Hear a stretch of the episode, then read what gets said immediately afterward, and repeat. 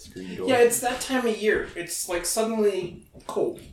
yeah. Like, Yeah. Like I had to put a, a hoodie on, and uh, you know, I'm like, what? You know, So, have you ever heard Phil Ochs' "Here's to the State of Mississippi"? No, I The ought to. what? The the, I the, like Phil the, Ochs. the song by Phil Ochs. Uh-huh. Here's to the state of Mississippi. It- No. and it goes, "Here's to the state of Mississippi." Underneath her borders, the devil draws no lines. If you drag her muddy rivers, nameless bodies you will find. The fat trees of the forest have hid a thousand crimes. The calendar is lying when it reads the present time, and uh, it goes on and on and on. Uh, you know, it's basically dragging the state of Mississippi for being racist and shitty. Mhm. So, I was driving uh, to pick up the kids today, and I made up uh, uh, a verse of "Here's to the city of Gillette." It goes a little something like this: "Here's to the city of Gillette." Your bigotry's appalling, and your restaurants aren't that cool. You're spreading all that COVID in your churches and your schools. Representative Scott Clem is the world's biggest fool. When they see their golden parachutes, the minor bosses drool. Anyway, I'm, I'm not I'm no Phil Ochs. I'm a young Phil Ochs, actually. I'm a very I'm a young a young spry Phil Ochs. This is Solidarity Wyoming. What's up? Good to see everybody. We have Derek here. Hey everyone. Antifa. Antifa. How's it going, Antifa? I'm, I'm I'm doing pretty good actually. I've uh, clawed through this pandemic. I've got a few cans of tuna to throw at a few things. The first thing we wanted to talk about was really just how shitty the Gillette News and Record is. Um, I guess to, as part of the sort of um, background of that is just that the decline in the coal industry and kind of the, the deindustrialization and kind of economic problems that Gillette has had for a long time. Um, and so if you, yeah, so I found this 2013 article that said in Gillette, hate crimes are hate crime concerns linked to depressed coal market. And this is a, uh, a Casper Star Tribune article from April 14th, 2013.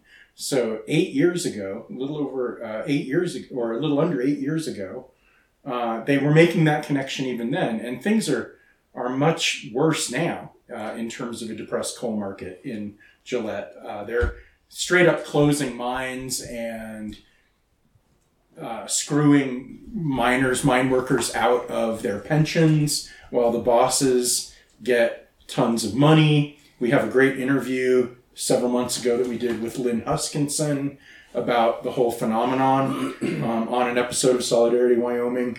Uh, and so, if you can make connections between like the state of the economy and increase in hate crimes and increase in like social intolerance and things like that, Gillette would be a pretty good test case, a, a pretty, a pretty good uh, petri, petri dish um, for for that. It's interesting, one, how they blame the working class first for being a bunch of racist cucks. That you know, it's these working class folks. They're upset. They're losing their jobs, so they're mad at uh, immigrants. You know, and it's just like so. Okay, so the first thing they do is blame the working class, people who are scrabbling to get by. Two, this trope that someone's coming to steal your jobs, probably a brown person. It's it's over with. Show me which brown person took which person white person's job. You cannot do it. Does Okay. that discounted theory even make a modicum in sen- of sense with the situation of the deindustrialization of the area? Like, are they coming to steal your jobs if it's just the jobs? It makes no sense at all. But it's these. But these are the politicians, uh, people like Scott Clem and and these other Republicans uh, elected to the state legislature, as well as Governor Gordon, who like several months ago, and, and you wrote about this. Yeah. You wrote about uh, Derek. I'm pointing to Derek. You wrote about this on the Cowboys on the Commons blog about this myth that the border is, the border security is the most important thing to Wyomingites, um, and which is absurd. I, I don't know a single Wyomingite who gives a fuck about the border uh, except for like humanitarian concerns, unless you're an elected official uh, with uh, an R in front of your name, in which case you really do care about that because it's a it's a an issue to to rile people up and to stir up hate. I want to add one politician to that list as well, and that is our uh, state's senator, senior senator John Barrasso, who is a doctor who had the audacity to say that uh, we need to make sure that these immigrants that you know he said that there if you want the cause of covid you need to look at all the immigrants that are coming over the border which is just i felt like i needed to take a shower after i watched that clip because it was really gross on a lot of levels.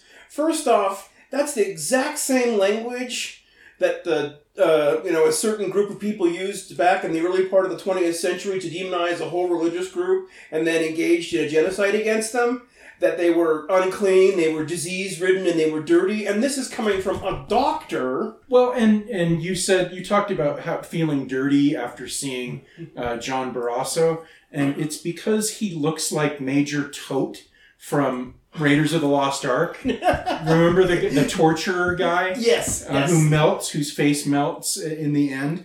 Uh, he looks like he looks like that guy. He sounds like that. He, Mid- he looks like he looks like he looks like Peter Lorre. Uh, the movie M. Anyway, another obscure reference lost on our younger I'm audience. googling it right now. Okay. uh, anyway, so anyway, uh, all of this leads to this letter that the Gillette News and Record ran a few weeks ago by this guy, Kevin Bennett, who I am told is sort of the resident crank, uh, resident like right wing crank who they publish every letter that he writes apparently.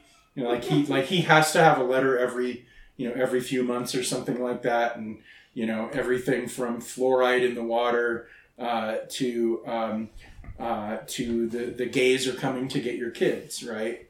It's inspirational. So, he's Gillette's version of Gabby.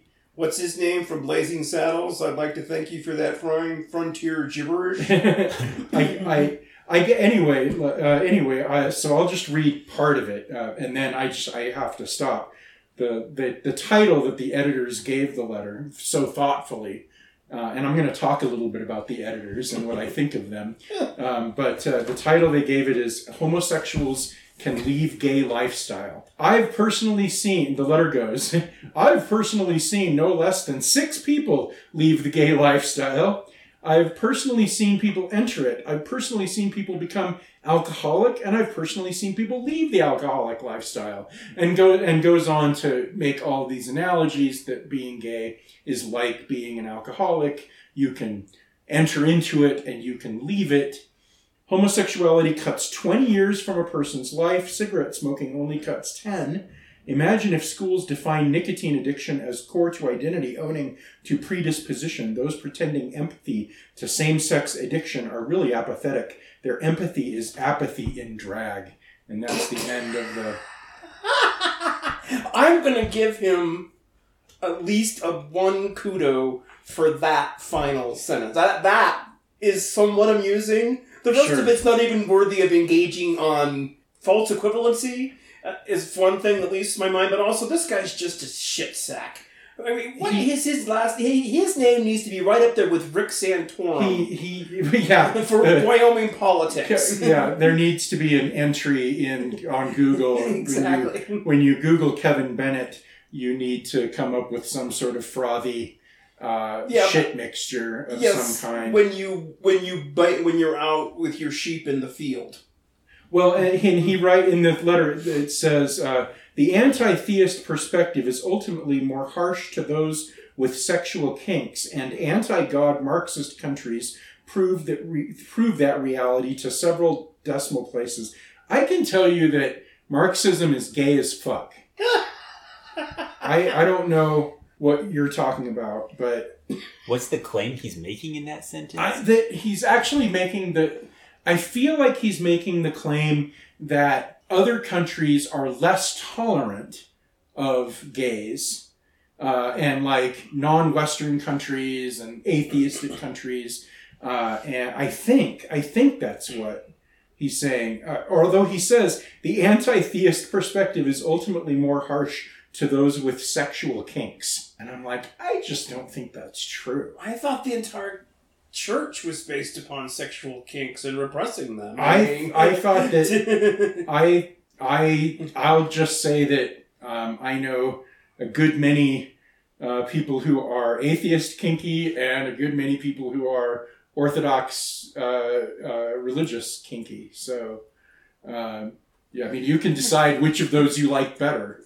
It's like Larry Flynt said, it doesn't matter what your kink is, there are enough people out there that are into it for you to make money off it. Well, apparently Kevin Bennett's kink is making shitty arguments, but so you have to wonder is the Gillette newspaper, what's the name of this? Uh, it's the news record. News It's, record? Yeah. okay, well, I'll put that right next to my toilet paper roll for when I run out. But anyway, you gotta wonder is they are they republishing this because they're making fun of him and he the people love people love to laugh and so it's like their media is getting their money or do they believe this guy and side with this guy in which case they're getting what they want either way which is I don't. So I don't care, and in fact, I I've got I've got some questions. I've got some questions for the editors of the the opinion editors of the Gillette News Record. Uh, I've got some questions for for whoever chose to to publish this. We can all agree, can we not, that an opinion page editor does not have to publish every single letter that they receive.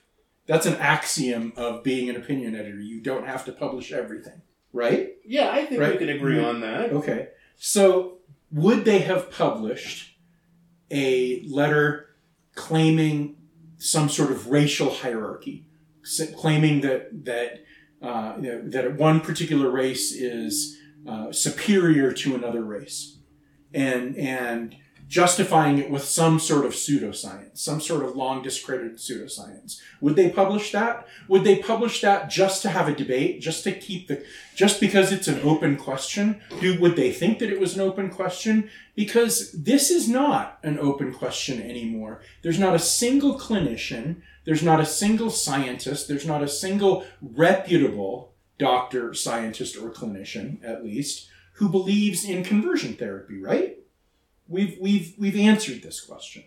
That question has been answered. Why wouldn't they at least i mean i'm not saying that this would make it necessarily better but what if they, like why didn't they publish it with a disclaimer? That we don't agree with this? Or not even that we don't agree with this but you know btw uh, there is no scientific support for gay conversion therapy. There is no serious clinical support for gay conversion therapy uh, the consensus of the following medical communities is that gay conversion therapy is is junk.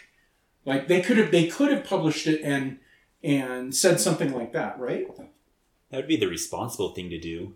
well, i mean I have But it it. seems to me that's the sort of thing that you could have somebody research and write an article about, and then say, "Hey, you know, You know, I mean, yeah, they could they could at that point they could publish it and say, uh, you know, we're publishing this because this represents the thinking of some members of our community, and we are also citing this research to demonstrate that this is not true. Um, because where does it like where would you draw the line if you're going to publish a letter like that? And I think that's bullshit. I think that that uh, they have uh, a- a- abdicated their responsibility. And the other thing I thought was, well, maybe they're doing this because they want to initiate some kind of dialogue, and that this will open up a dialogue, and that they they feel uh, confident that other people will write in to refute this, and that's the marketplace of ideas. And we're this is really a big morality play, and we're the ones who are staging it. Well, fuck that. Like they don't get to do that. Somebody's going to read this letter. Somebody could read this letter and hurt themselves. Somebody could read this letter and hurt somebody else. I get that that might be true of other things that are actually open questions, but this isn't an open question. if they had said and they wanted to decry the merits and you know the evils of uh, interracial marriage and advocate for anti-miscegenation laws, that would they publish a letter like yeah, that? would they publish that's, that letter? That's what I want to know. I think they wouldn't. We haven't gotten to the point where it's okay to not hate or to to hate. We're still okay to hate sexually different identified people. even if the question of conversion therapy was open in some way, which it isn't, It is even not. if it wasn't, the idea that same-sex attraction is an is like alcoholism is completely is completely separate to the conversion therapy question. The likening of same-sex attraction to uh, a to a drug addiction is has been repu- refuted and has been repudiated by uh, by science, by the DSM, by all of these Yeah, uh, by by credible authorities. He claimed that gay people on average have lifespans 20 years shorter than non gay people. And even if we assume that that's true, it's so frustrating to think of the the unwillingness to look at the factors that might be behind that, such as the horrifyingly high youth suicide rates in communities that institutionalize homophobia. it's not just youth suicide. There's this interesting demographic bubble that they have right in the middle that involves Ronald Reagan's complete denial of the AIDS epidemic. So there was a massive. There's a whole generation of gay men that are dead from the boomers. Because- mostly. Because, because of the, of the these- policies yeah. and the and the treatment of homosexuals, and so yeah, when you average in all of those people who died in their twenties and thirties who shouldn't have, who if there had been research and ways to treat them and all of these things that they hadn't been castigated, there's a whole whatever. We don't have to have that conversation. That's for another day.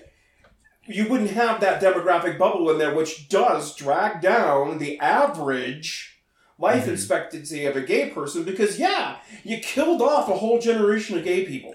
If you, but if you go back to 2012, which is what I have tracked this claim back to, uh, I've tracked it back to um, uh, a senatorial candidate from 20 uh, from uh, back in 2012 uh, saying homosexual behavior cuts life expectancy by 20 years, but PolitiFact, of course, and unsurprisingly, rates this claim 100% false.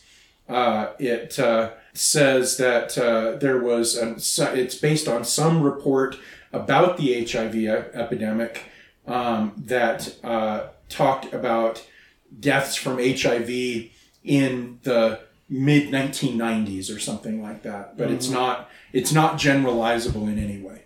No, So it took me 30 fucking seconds to find this article, to find this PolitiFact refutation.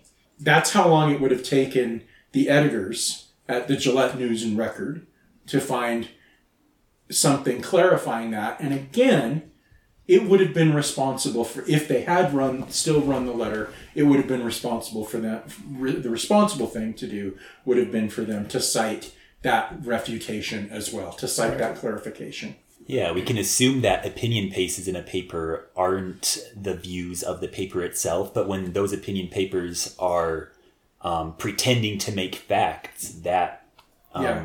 you know that makes it your responsibility to you get to you facts. get to refute that because where does it end climate denialism would be the next thing or even racial inferiority which i'm sure that there are a couple of weirdos up in gillette uh, that believe in uh, the you know in the, the the racial hierarchy of white people and stuff what if they publish a letter? And what's the difference? And i want to know what you think the difference is gillette news and record between the one and the other. Because I have a feeling that if you try to split hairs about that difference, you're going to sound really stupid.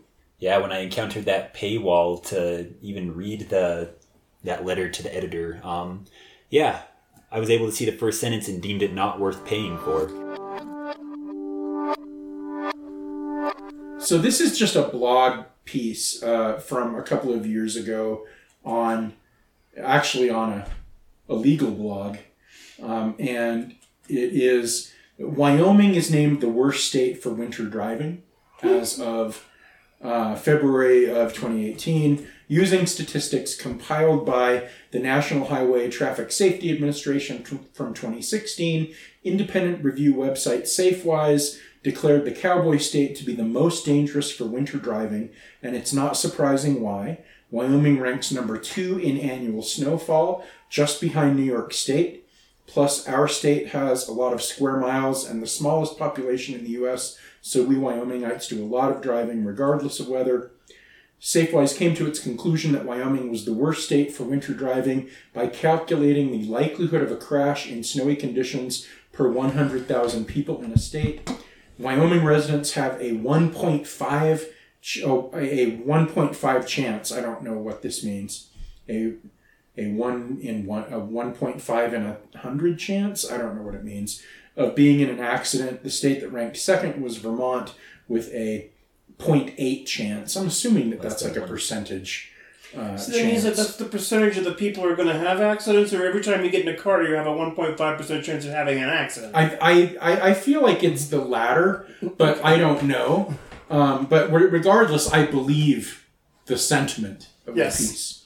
Yes. Um, you can't, you cannot have lived here for any reasonable length of time and not, uh, uh, not have uh, experienced some of that. And I've lived in uh, states where, with really, really bad winter driving, uh, Wyoming is definitely has been the worst. the worst. For I mean, I lived in I lived in Chicago when they had the dump and people were like staking out their the parking lot, the parking spaces they had shoveled out and like putting up chairs and stuff to block it so they could have it when they got back. And fights were breaking out over spaces because there was so much snow.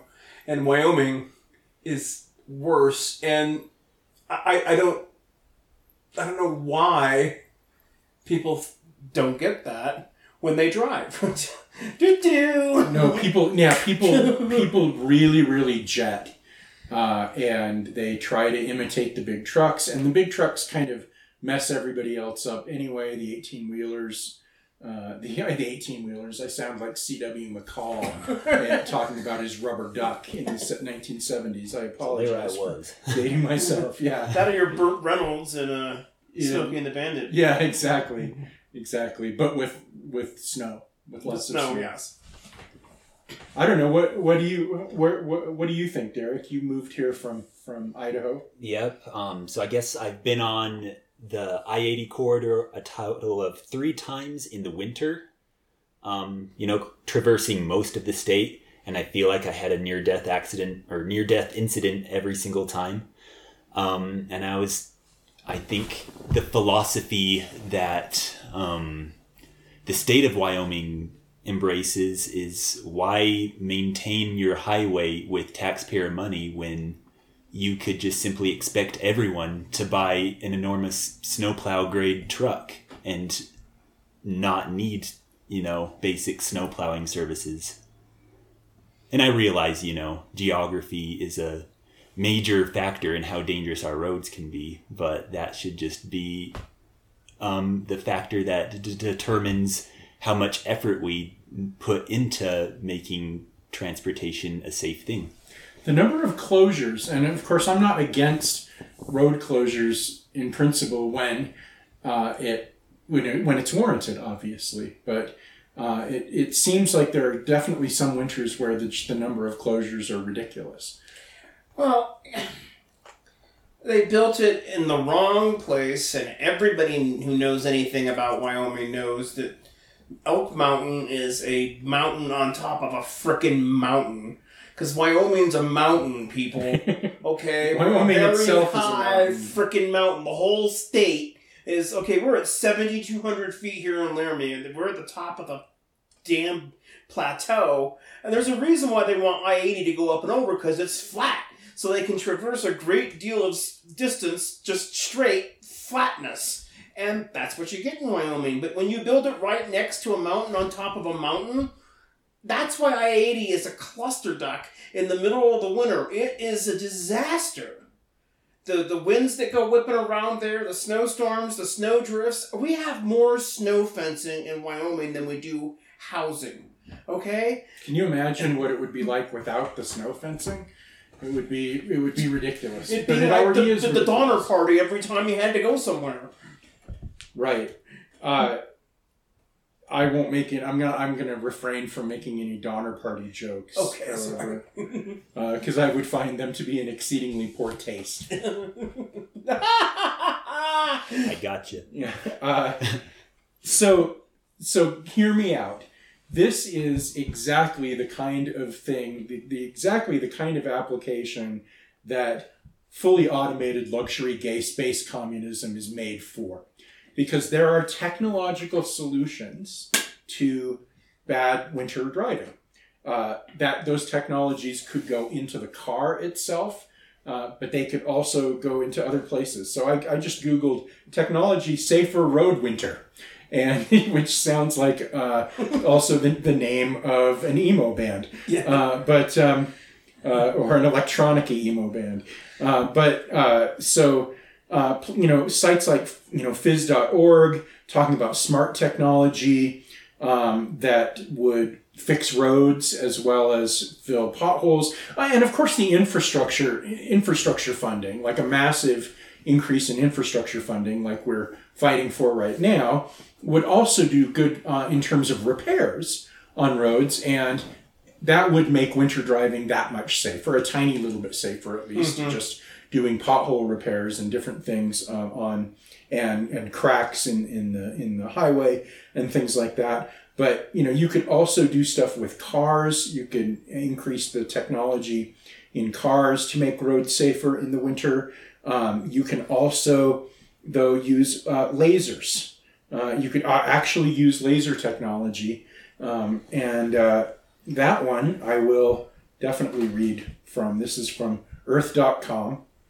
And it uh, new laser technology could help clear up icy roads in the winter. Winter is coming in the northern hemisphere, and for many colder places, that means the arrival of snow and ice, always a hazard for drivers and pedestrians alike. I'm probably going to skip all of this. There is a substance called hydrohalite that forms on icy roads and it doesn't respond to de-icing or road surface salting. It stays on the road. It's not visible to the naked eye. And so it sounds like it's a source, it's one of those sources of black ice Right. that is so prevalent, for example, not just on the 80, but also on the 287, which is A death trap, a death trap, an absolute death trap in Wyoming.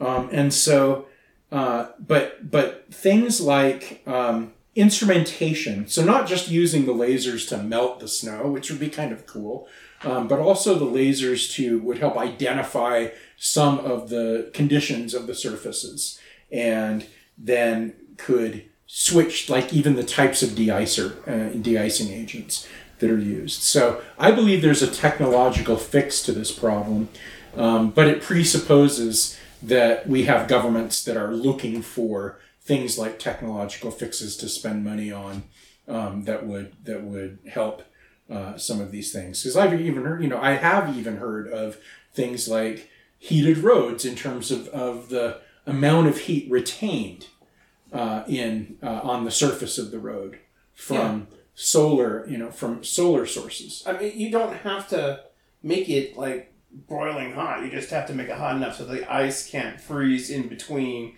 the crevices of the asphalt. And and also, you would use that technology particularly on places like bridges where ice is prone to form. And yeah, solar batteries. It doesn't. It's it's doesn't take that much.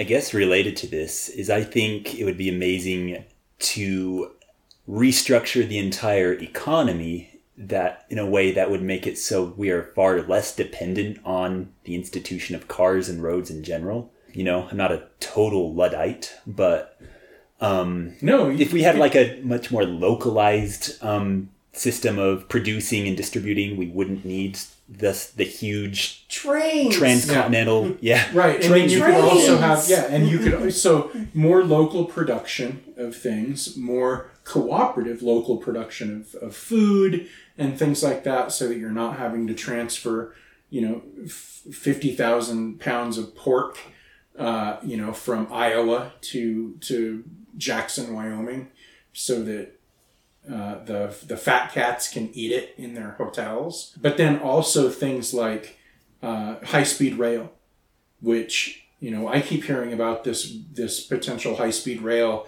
that will go from Cheyenne to Denver. Like that sounds pretty cool to me. And That would be how many lives would that save? That would save countless lives over like a decade. Yeah, instead of driving down I twenty five or having to go down the 287 if you were from Laramie. Just take the train, Yep. and it would get you there fast. Yeah, like take a, you know, take you know, or maybe they could extend the the rail to to Laramie. I mean, Well, we're there's a university here. You would hope so. I was gonna say, that would be logic. we're pretty we're pretty important. Yeah. I like the whole discussion about oh we can't do high speed rail in America because everything's so much more spread out than you know in Japan. Yeah. Where like you could simply build the tracks longer. You know that's a solution. Also, I I I rode high speed rail in Russia, uh, and things are very spread out in Yeah. Russia. Yes. and China. there and and and China is the the envy of the world in terms of high speed rail, and there are and there are many uh, out of the way places that you can take trains to in China and Russia. the nesting boxes that I brought don't have a back wall. Um, Uh-huh. Make it so that we can like lift up a wall of the chicken coop to access the back of the chicken to the nesting boxes to get Also, out. you want to have a, a latch, yeah, basically. yeah. Okay, we can do that. Hinge the door to get eggs with.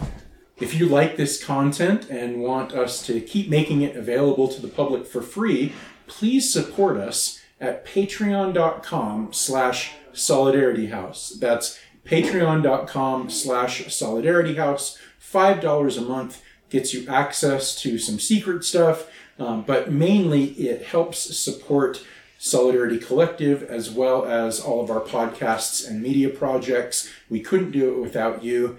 Patreon.com slash solidarityhouse. Please consider subscribing today.